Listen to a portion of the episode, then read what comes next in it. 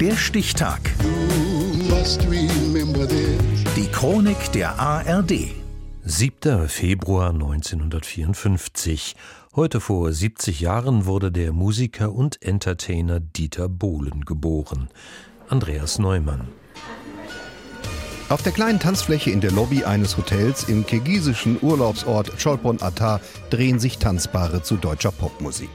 Modern Talking, die Band von Dieter Bohlen und Thomas Anders, gehört zu den beliebtesten Interpreten in Kirgistan. Und so ist es auch in Kasachstan oder Aserbaidschan oder in Russland. In den Staaten der ehemaligen Sowjetunion hat Modern Talking viele seiner treuesten Fans. Eigentlich wäre Dieter Bohlen auch gern mal wieder solo in Moskau aufgetreten, aber dann kam Putins Krieg. Wobei Dieter Bohlen auch so genug zu tun hat.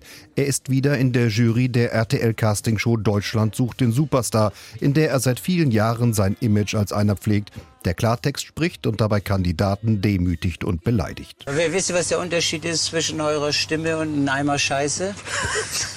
Der Eimer. Du bist absolut talentfrei. Das Einzige, was du mit deinen Stimmbändern machen kannst, ist sie in Säure schmeißen, dann haben wir ein gelöstes Problem. Schon zu seiner Schulzeit ist Bohlen klar, dass er in der Musikbranche berühmt werden will.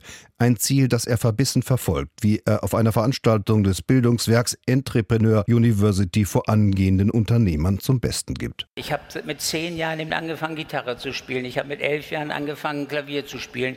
Ich habe in der Zeit bestimmt 2.000, 3.000 Lieder komponiert. Das ist eine Gepuckelei. Das ist, jetzt kommt wieder ein Lebensstil. Du musst diese scheiß Extrameile laufen. Ja. Bohlen studiert Betriebswirtschaft als Plan B, denn mit dem Musikmachen läuft es nur schleppend an. Ich habe auch mir ganz klar gesagt, gesagt, ich versuche das bis 30 Jahre.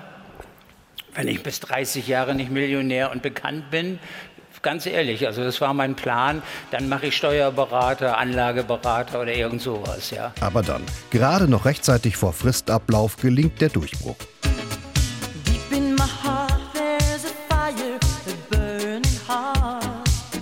Die Debütsingle von Modern Talking, genau im 30. Lebensjahr von Bohlen auf den Markt gebracht, ist der Auftakt zum Welterfolg.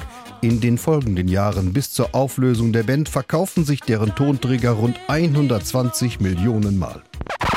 Ach ja, die Auflösung. 2003 trennen sich Anders und Bohlen endgültig im Streit und beide treten nach. Bohlen setzt den Anteil von Anders am Erfolg von Modern Talking herab. Anders kontert, dass Bohlen die hohen Stimmen der Hits gar nicht selbst gesungen habe, weil er das nicht könne. Bohlen reagiert in Fernsehshows mit Beweiseinlagen in Sachen Sangeskunst.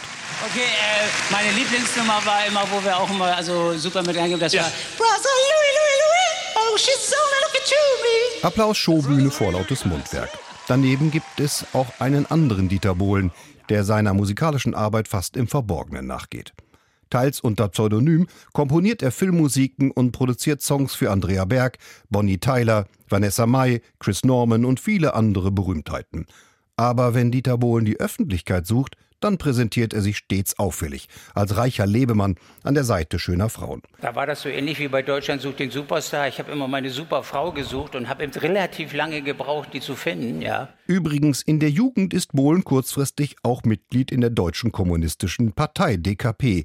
Ein Irrweg in der Pubertät, wie er später sagt. Mit geschätzten 135 Millionen Euro Vermögen gehört er inzwischen zu den wohlhabendsten Deutschen. Geboren wurde Dieter Bohlen heute vor 70 Jahren. Der Stichtag. Die Chronik von ARD und Deutschlandfunk Kultur. Produziert von Radio Bremen.